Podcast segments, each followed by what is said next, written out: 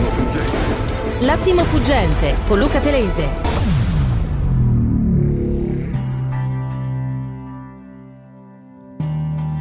Allora rieccoci! Avete sentito che torna quella parola antica, la scala mobile? Sì, perché siccome torna l'inflazione, torna anche il dibattito su cosa si può fare per difendersi dall'inflazione. Ora qui serve una piccola lezione di storia perché c'è un'ironia beffarda del destino. La scala mobile fu esattamente, come vi ricordavo, l'ultima grande battaglia di Enrico Berlinguer. Era un meccanismo che faceva sì che le retribuzioni fossero in parte agganciate proprio al crescere dell'indice inflattivo e questo impediva che i salari restassero bassissimi mentre esplodeva il costo dei beni di prima necessità, ma non solo, insomma il famoso paniere. Questo meccanismo fu attaccato duramente dal vecchio pentapartito e in una notte celebre venne emanato il cosiddetto decreto di San Valentino, cioè Bettino Craxi, che allora era presidente del Consiglio della sua maggioranza di governo insieme alla democrazia cristiana, abolì questo antico meccanismo creato proprio nei governi, se non erro, della solidarietà nazionale, ma difeso con molta vigoria dal Partito Comunista, e eh, lo cancellò in una notte Berlinguer eh, in quel momento si trovava in una missione a Mosca, c'è la testimonianza di D'Alema che racconta della sua rabbia, non è giusto, è un'ingiustizia, è un meccanismo che colpirà i più deboli, raccolse le firme per un referendum, organizzò un'enorme manifestazione di cui restano foto, immagini, documenti, la manifestazione dell'Eccoci e poi annunciò un referendum per cancellare il decreto di San Valentino. Quel referendum si tenne un anno dopo la sua morte e tutti i partiti tranne il PC e il Movimento Sociale erano contro questo referendum e con il 46 e qualcosa il referendum eh, di Berlinguer venne sconfitto la cassa integrazione cancellata e poi gli anni duri del rigore europeo resero non necessario questo meccanismo che scattava appunto solo quando saliva l'inflazione. Bene, ora l'inflazione come sapete è tornata a salire vorticosamente intorno al 7%, ma gli stipendi restano fermi. Ed ecco il tema. Adesso è l'Europa che dice rispolveriamo questo meccanismo. Veramente impressionante eh? come la storia si avvita. Si litigò tantissimo su quel provvedimento eh, ma oggi questo tema ritorna attuale. Allora eh, che cosa dire? Che c'è un doppio tema. Il primo è il salario minimo e il secondo è la scala mobile. E il combinato disposto dovrebbe portare a far salire i, i salari. Allora leggiamo l'apertura di Repubblica che parla proprio di questa idea dell'Unione Europea reintrodurre la scala mobile per il salario minimo, sdoganato anche il reddito di cittadinanza. Era ormai un tabù, almeno dal referendum del 1985, ma in Europa ad oggi è sfatato scrive Claudio Tito, eh, vice direttore ad personam di Repubblica. Perché quello strumento è improvvisamente ricomparso nella direttiva sul salario minimo che il trilogo, organismo del tutto informale, mette insieme Commissione, Consiglio e Parlamento dell'Unione Europea, ha approvato ieri, resuscitando la scala mobile. Nel testo ovviamente non si chiama così, bensì Automatic Indexation. Certo, il sistema autorizzato dall'Unione Europea presenta dei limiti e accompagnato da restrizioni e soprattutto, scrive Repubblica, è riferito solo al salario minimo e non a tutti gli stipendi. Solo al salario minimo proprio perché uno dei criteri fissati è il potere d'acquisto lasciare inalterata la capacità di sopravvivenza di chi percepisce la retribuzione minima.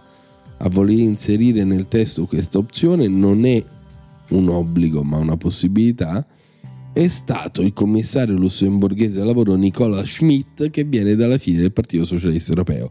Resta il fatto che in una fase in cui l'inflazione impazza e i tassi iniziano ad essere più vicini a quelli degli anni Ottanta che non a quelli del XXI secolo, il principio che connette prezzo e buste paga è messo nero su bianco in un atto vincolante dell'Unione Europea. La direttiva sarà operativa probabilmente da metà giugno e dopo il via libera del cosiddetto trilogo, questa settimana o la prossima, il Parlamento Europeo dovrebbe dare l'ultima via libera e ratificare eh, con una decisione del Consiglio dei Ministri dell'Unione Europea del lavoro convocata per il 16 giugno a Lussemburgo questo nuovo passaggio.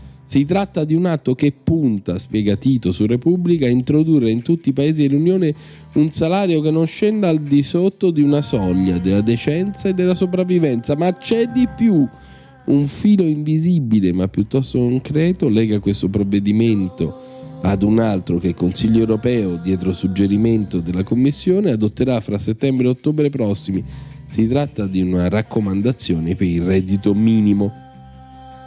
In sostanza quello che in Italia adesso si chiama reddito di cittadinanza, ma che già a partire dal 2017 era contenuto nel cosiddetto reddito di inclusione. Sostanzialmente l'Unione Europea inviterà, perché la raccomandazione non è vincolante, a inserire nelle rispettive legislazioni una misura a favore di un sostegno universale rispettando il principio dell'adeguatezza. Avete capito?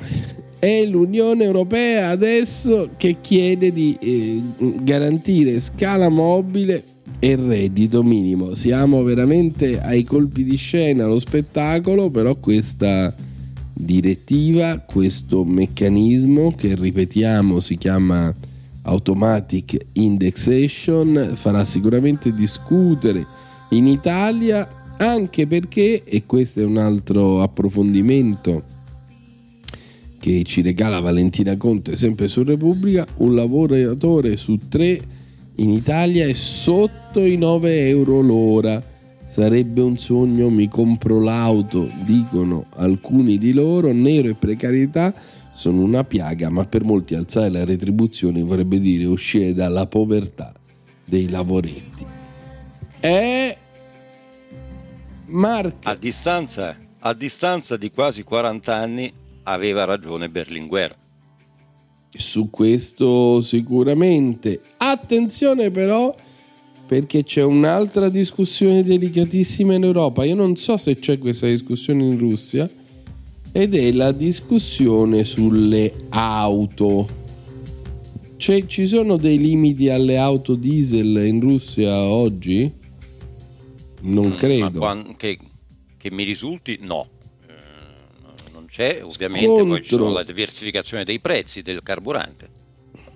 Scontro sullo stop dell'Unione Europea al diesel, Letta incalza Salvini e la Meloni, domani il voto al Parlamento Europeo sul pacchetto Field for 55 e sostanzialmente, parafra- bella anche l'apertura di Matteo, parafrasando Giorgio Gale potremmo dire che il motore a scoppio di destra e quello elettrico di sinistra. Il nuovo scontro politico del giorno è sul pacchetto Fit for 55 in discussione al Parlamento europeo con il PD schierato a favore delle norme che fra le altre cose vieterebbero le auto a benzina e diesel vieterebbero le auto a benzina e diesel vieterebbero le auto a benzina e diesel dal 2035 e la Lega che questa volta a differenza della guerra in Ucraina è unita a Fratelli d'Italia nel dire no. Enrico Letta incalza i due partiti di centrodestra, i gruppi di Salvini e della Meloni sono schierati contro e hanno intenzione di bloccare questo pacchetto. Sfido Salvini e Meloni a schierare i loro parlamentari mercoledì a favore dell'ambiente del futuro.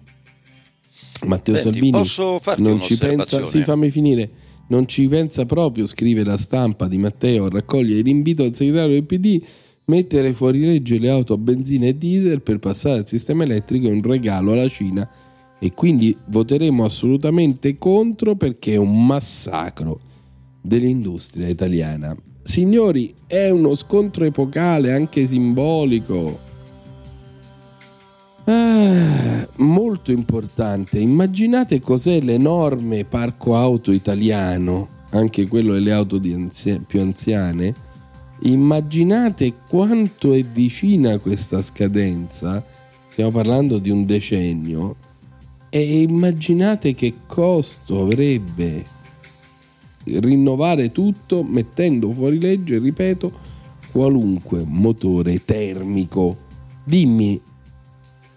È una considerazione molto semplice, cioè fermo restando che per carità anch'io eh, vorrei un ambiente più pulito, no? nulla da dire, però eh, tutta questa fantasia sulle, sulle auto elettriche, la domanda da un milione di punti è ma l'energia elettrica come viene prodotta? e viene prodotta Beh. con le centrali a idrocarburi o a carbone eh, appunto, addirittura. Appunto, appunto. Quindi non credo che sia questa la soluzione, qui c'è da ripensare un po' a tutto il meccanismo secondo me. Beh sì, è, è veramente un tema molto interessante e è una battaglia, è una guerra e allora sentiamoci la marcia di Kate Bush che questa settimana un po' ci accompagna qua e là e torniamo su questi temi.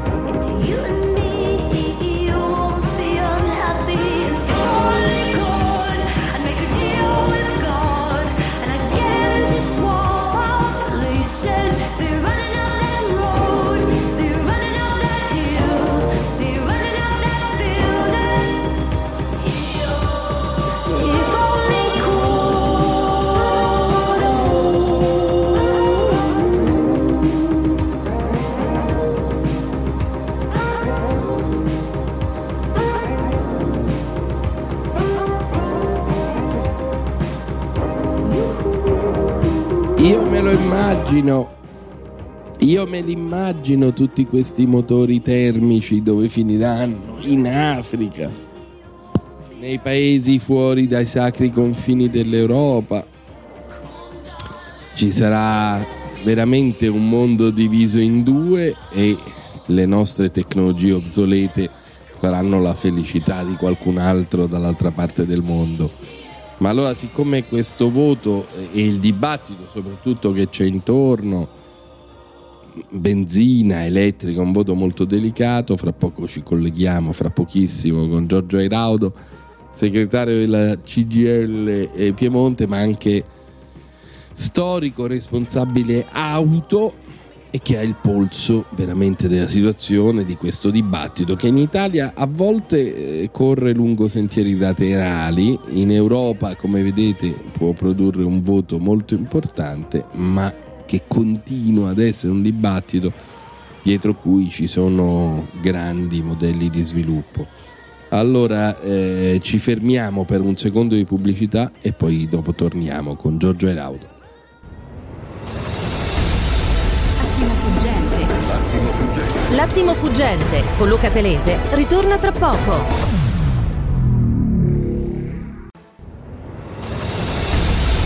Attimo fuggente. L'attimo fuggente. L'attimo fuggente con Luca Telese. Allora, alla vigilia di un voto che secondo la stampa sarà decisivo al Parlamento europeo, poi capiremo bene se sì o no sul motore termico, la fine del motore termico che l'Europa vorrebbe fissare nel non lontano 2035, siamo al telefono con Giorgio Eraudo, pre- segretario della CGL Piemonte, nonché storico responsabile auto della FIOM esperto in questo dibattito molto ricco di implicazioni. Buongiorno Eraudo. Buongiorno a voi. Ma allora è, è, è, vero che si potrebbe arrivare a una proibizione totale e questo avrebbe conseguenze enormi sulla società italiana, non solo italiana, anche europea. Ma guardi, è vero che la Commissione europea e la Commissione Ambiente hanno proposto al Parlamento europeo, che voterà l'8 giugno, eh, sul fatto che nel 2035 cessi la vendita di nuovi prodotti autoveicoli e veicoli commerciali col motore termico.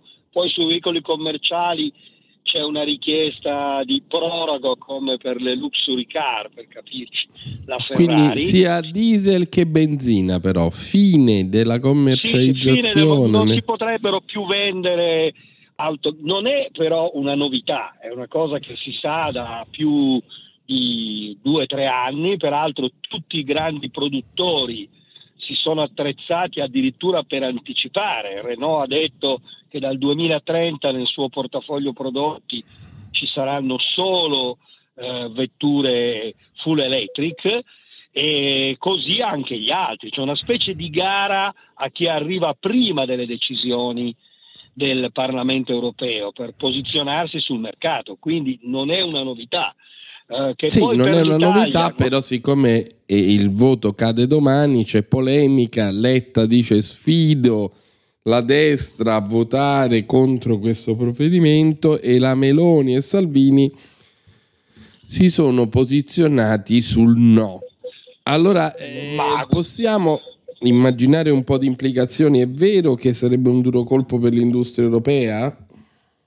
No, guardi, dell'auto? io penso che sarebbe credo che sarebbe un duro colpo eh, non adeguarsi velocemente e non anticipare.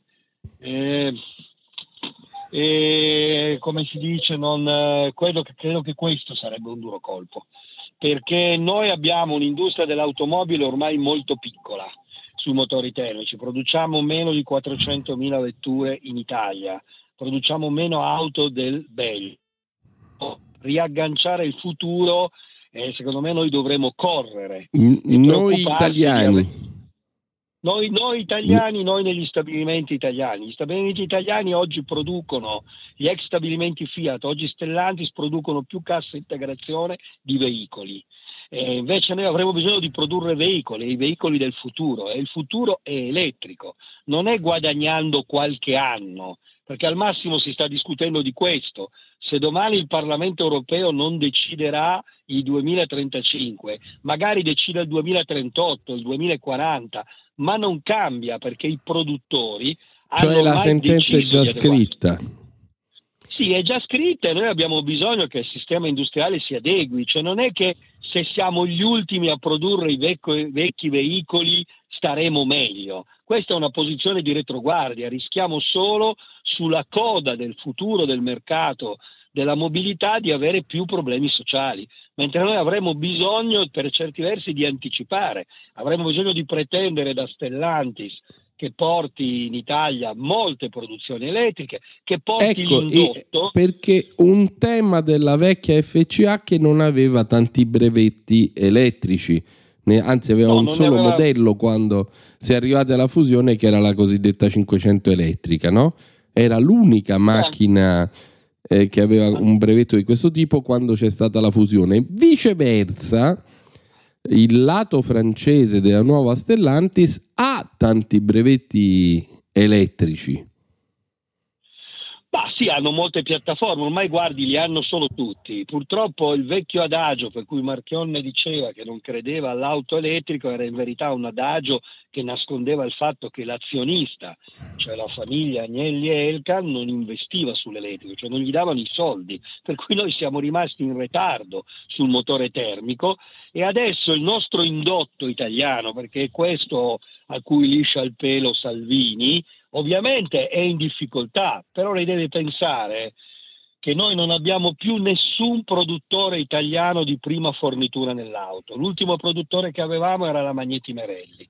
Noi siamo secondi e terzi fornitori, per capirci, noi siamo i fornitori dei fornitori. E quindi mm. l'occasione della motorizzazione elettrica, del cambio di paradigma tecnologico che farà sì che nei prossimi 10-20 anni tutto il parco auto verrà cambiato verso l'elettrico con le infrastrutture da costruire, sono una straordinaria occasione per ricostruire una manifattura intorno all'autoveicolo ecco, però in Italia. Le faccio anche una domanda, non c'è il rischio, Giorgio Eraudo, segretario della CGL Piemonte, non c'è anche il rischio che magari eh, diventi un altro criterio selettivo che dà un colpo all'industria dell'auto, cioè anziché evolversi questi stabilimenti non fanno questo salto e finisce la storia dell'auto in Italia? Guardi, il tema vero è che nessuno ne ha voluto prendere coscienza, ma in questo momento la storia dell'auto in Italia è ai minimi termini. Noi produciamo meno auto del Belgio. La Spagna produce 2 milioni e 800 mila auto all'anno e ha quattro produttori diversi.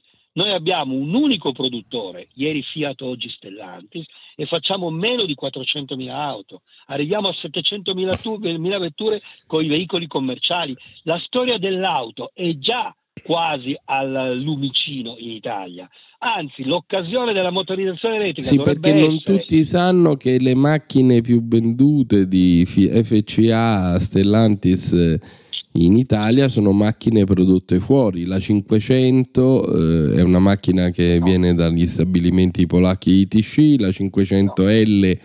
viene dalla Serbia, no? Forse la Panda è sì. l'ultima macchina prodotta sì, in la, questo momento. La 500, è la 500 elettrica che peraltro sta andando bene nell'ultimo trimestre ha superato sul mercato francese anche la storica Zoe, la prima utilitaria elettrica in Europa. Eh, però cioè, noi dobbiamo evitare per eccesso di conservatorismo di come si dice, non cogliere l'occasione di quella che sarà una rivoluzione tecnologica straordinaria, perché noi dovremo produrre le infrastrutture per eh, alimentare le auto elettriche, verrà cambiato il parco auto, come anche cambierà il mercato. Sa, c'è un'altra delibera della Commissione europea che non viene molto discussa in Italia, che i produttori di auto dovranno ritirare le vetture esauste.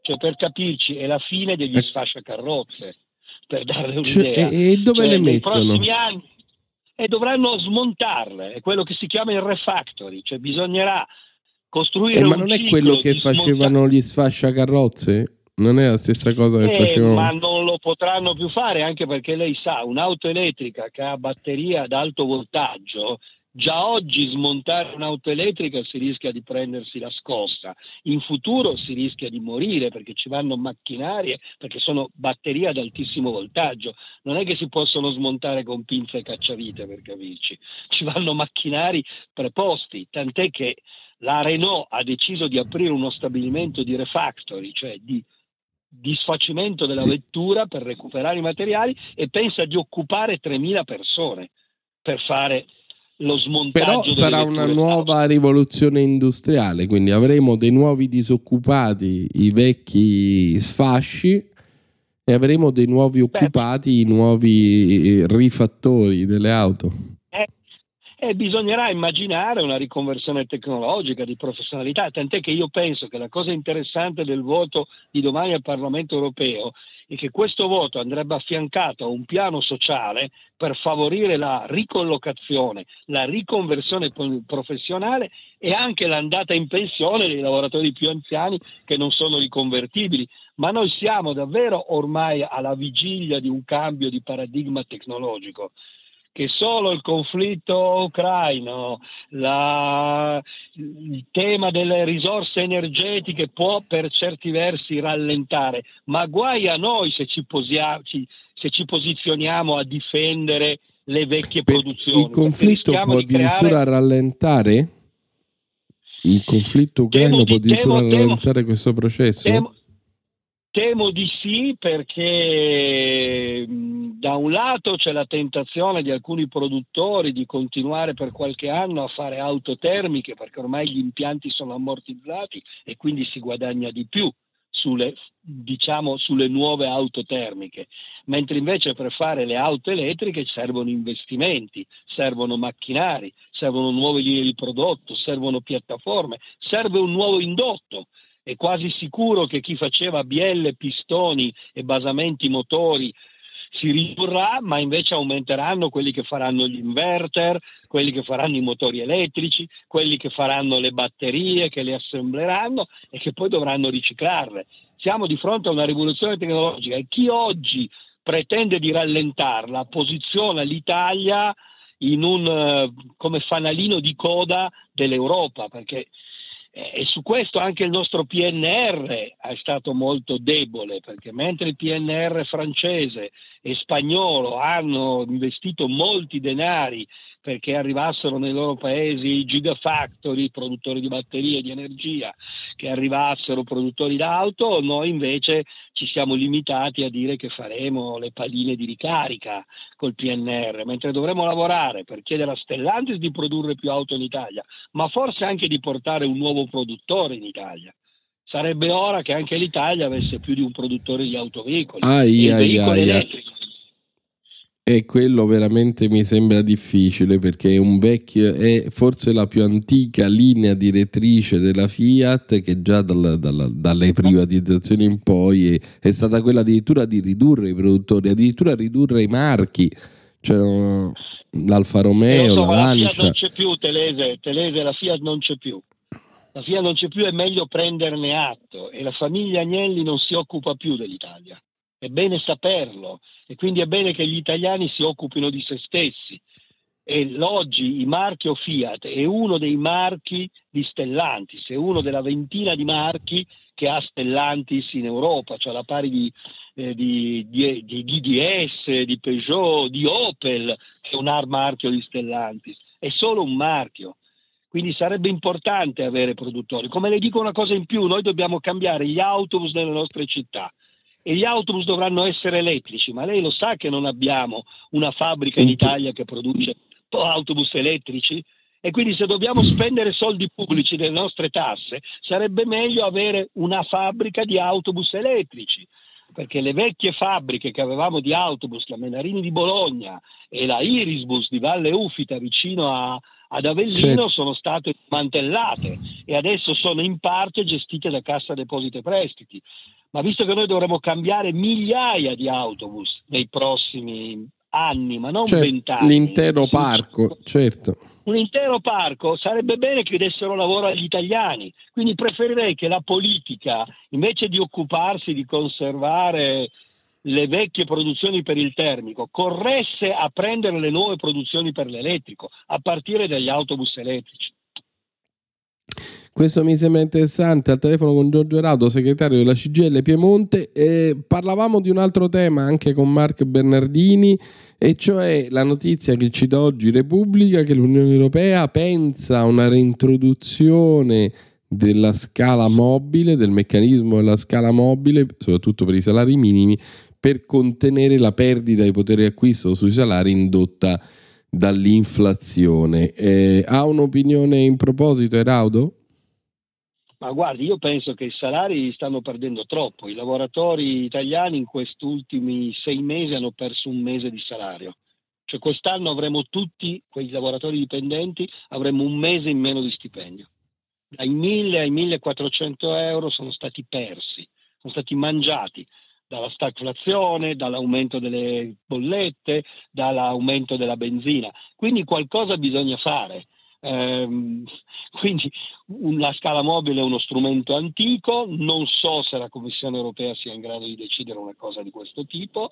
Io penso che di sicuro c'è un problema di aumento di salari e i 200 euro che arriveranno a settembre per alcuni redditi ai lavoratori italiani non sono sufficienti, quei 200 euro non compensano il mese di salario perso. Dicono sono stati tutelati i più deboli, è così? Dai provvedimenti, per esempio, selettivi sulle bollette legati all'ISEE, no? Chi ha un ISEE basso ha avuto un, un calmieramento dell'aumento di quello che ha speso per le bollette, è vero? Ma qualcosa è stato fatto, ma siamo in termini di riduzione del danno, cioè ciò che cioè gli, gli aumenti sono superiori agli strumenti messi in campo. Quindi qua bisogna alzare i salari. Bisogna alzare i salari, se no le persone non ce la fanno. Peraltro questa è una cosa che molte imprese hanno come percezione, tant'è che negli ultimi mesi siamo di fronte anche ad aumenti unilaterali la Barilla ha dato 800 euro, eh, la Brembo di bomba Bombasset ne ha dati 1000, altre aziende danno i buoni benzina, cioè c'è una percezione palpabile nelle imprese che eh, non basta, però lei capisce che anche questi interventi, mi faccia dire, solidaristici un po' pelosi del mondo dell'impresa lasciano il tempo che trovano, perché sono ovviamente interventi una tantum. Un conto è se tu mi aumenti lo stipendio per tutto l'anno e per sempre su tutti gli istituti. È un conto se mi dai buona, cioè, un bonus. Ecco. Noi dobbiamo uscire certo. dai bonus, sia quelli pubblici che privati. C'è un problema salariale. Noi, come si dice, abbiamo eh, un poco lavoro, mh, spesso povero ma pagato. Però il costo dell'energia è un limite anche per le imprese è un aumento eh, enorme guardi, dei costi. Eh, lei sfonda una porta aperta, su questo bisognerà avere un intervento emergenziale. Io penso che l'autunno sarà più grave di quello che percepiamo adesso. Eh, io, come lei, abbiamo una sufficiente età per ricordarci le targhe alterne, gli orari scaglionati di fornitura dell'energia elettrica. Io temo che avremo. Addirittura?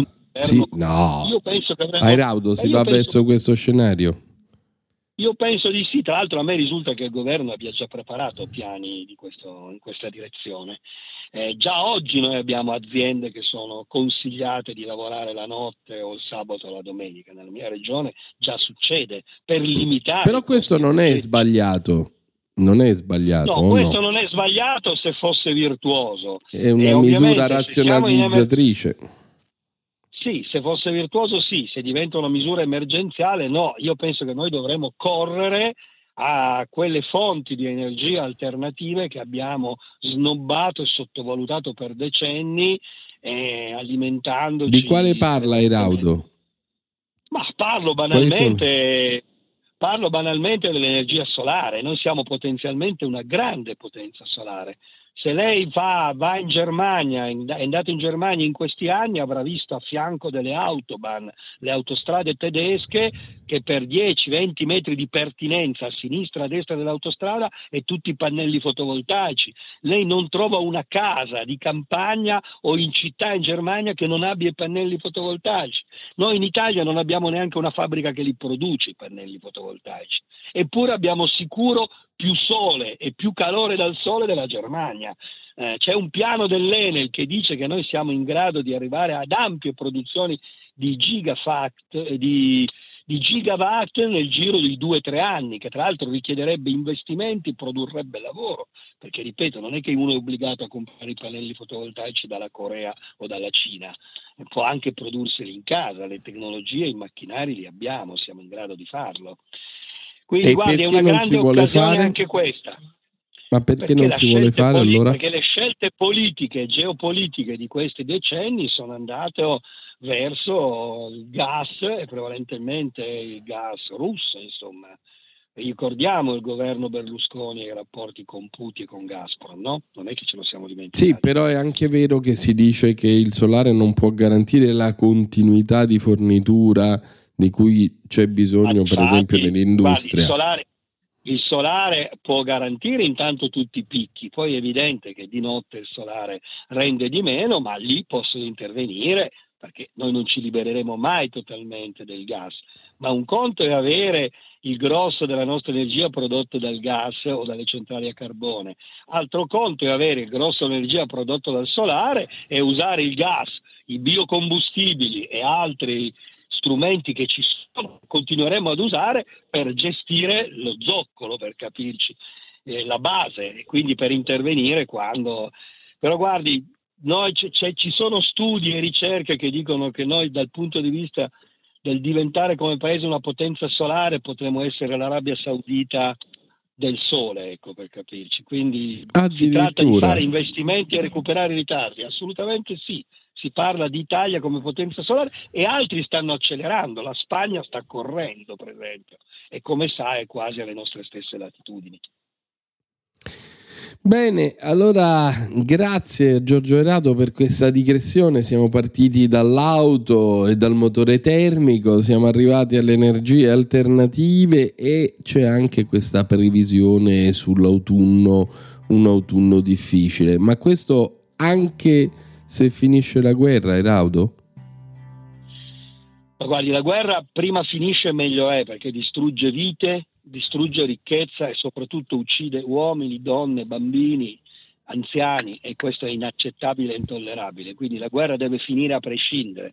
Certo che prima finisce, eh, prima si può, ma noi comunque dovremmo cambiare, avremmo dovuto cambiare lo stesso, ma dovremmo, diciamo che queste vicende dalla pandemia a il ritorno della guerra nelle relazioni tra stati ci costringono ad accelerare. Vi faccio dire un'ultima cosa, io non sono convinto che domani il Parlamento europeo deciderà il 2035 perché temo, no. Che, no, temo che alcune forze più conservatrici rischiano, come si dice, di, domani di prevalere nel voto dell'Assemblea, magari di fare il solito compromesso europeo, che ne so, 2038, guadagnare quei due o tre anni che, non, che rischiano semplicemente di illudere chi pensa di mantenere le vecchie produzioni o di restare solo nel termico e nel consumo dei idrocarburi. Bene, allora grazie, era Giorgio Eraudo, segretario della CGL del Piemonte e come sappiamo da anni segue la storia del mercato dell'auto in Italia, storia tormentata ora, ma forse dentro questa intervista di oggi avrete letto che si possono immaginare anche nuove opportunità a patto di coglierle soprattutto nel trasporto pubblico. Mark, Mark Bernardini. Allora? Sono qui sono qui. E eh, eh beh, allora, hai ascoltato? vuoi diventare o... anche tu una potenza solare? Ma io questo lo auguro a qualsiasi paese insomma figuriamoci eh, eh, la domanda resta sempre la stessa, cioè eh, quella che ponevo per quanto riguarda l'energia elettrica, cioè se poi per produrre l'energia elettrica devi usare il petrolio, il gas eh, e il carbone, eh, il problema non si risolve. Eh, idem appunto l'eolico, il solare, insomma qua si tratta di, di, ripensare un po' tutti i meccanismi e soprattutto anche la mobilità, i trasporti tu sai che io sono più di 30 anni che non ho l'automobile, quindi io non sono sospettabile lo sappiamo, di eh, lo simpatie, sappiamo. Ecco, sei contro il trasporto privato perché sei homus sovieticus in tutto e per eh, certo, tutto. Certo, certo. Qual è la macchina? Qual è l'equivalente della 500 a Mosca? La, l'utilitaria? Beh, eh, no Guarda, esattamente come la 500 praticamente non esiste più in Italia. Eh, analogamente qui c'era una macchina in epoca No, la 500 è chiamava... una delle macchine più vendute in Italia. Ah, sì, sì ma è la nuova dice. 500. Eh, sì, certo, sì, sì. intendevo proprio eh, quella dove si, si faceva la doppietta, no? Allora, eh, qui sì. esisteva una macchina che appunto aveva proprio le stesse caratteristiche, si chiamava eh, Zaporozhets, che già dal nome capisci che veniva eh, prodotta nella città di Zaporozhye, che è nell'attuale Ucraina. Dove, Ucraina, dove c'è la guerra. centrale nucleare, quindi. lì vicino. Oh, no, quello è. Chernobyl, quello è Chernobyl. No, c'è No, un'altra è- centrale su cui si è com- Zaporizia. Mi Ah, pare. beh, sì, sì, sì, sì. Eh, sì, e sì, e beh, questa sempre- macchina? No, ma non esiste più, esattamente come non esiste più la vecchia 500. Ormai, insomma, è- no, a parte che poi da quando si è sciolta l'Unione Sovietica, sì, beh, qualcuno in giro ci può anche essere. Eh, ormai da quando si è sciolta l'Unione Sovietica, è praticamente la Russia ha- che aveva eh, un'enorme produzione automobilistica, magari non erano modernissime perché poi erano ancora frutto del, con- del contratto con la Fiat degli anni 70, no? a Togliatti Grado ma Certo. eh, praticamente non vengono più prodotte. E adesso con tutto questo regime di sanzioni, eh, pensa che per esempio c'è una, una fabbrica eh, che era della Renault e che adesso è stata nazionalizzata e che cambia anche nome e ridiventa quello che era in epoca sovietica, cioè il Moskvich. Che guarda, è una via di mezzo fra la, eh, ti ricordi le vecchie Fiat 124 e 128? Come Ecco, no? il, il Moskvich è più o meno di quel tipo lì, ma questo non vuol dire che adesso si mettono a produrre quelle automobili lì, semplicemente riprendono questo marchio in mano e vabbè, vedremo poi che cosa produrranno. La vecchia Moscovic, sì, era addirittura anche importata in Italia e costava sì, un poi era milione di lire in modello. meno. Sì, era uguale. Eh, e te credo, le catene Era di montaggio Fiat erano quelle fatta- della Fiat. Eh, figurati.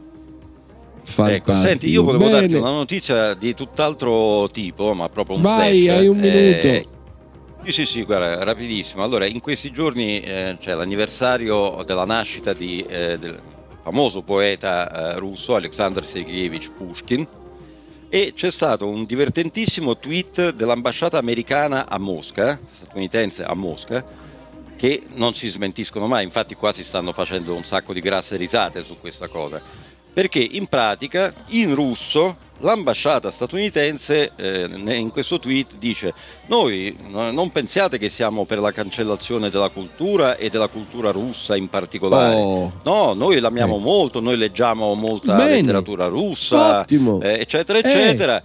Eh, e quindi buon compleanno Ivan Sergeyevich. È un po' come dire che so io, Giuseppe Manzoni. Cioè, Eh, sono si riusciti pure a sbagliare Giuseppe il nome. Manzoni.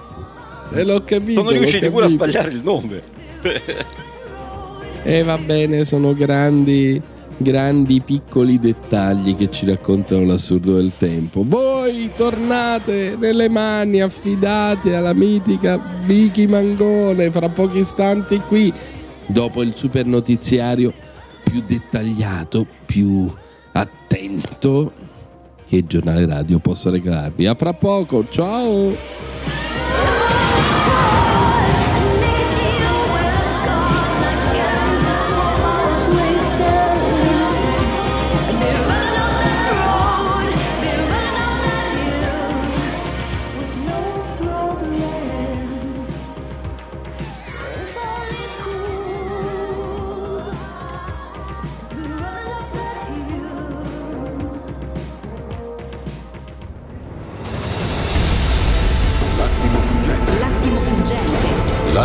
Fuggente con Luca Telesi.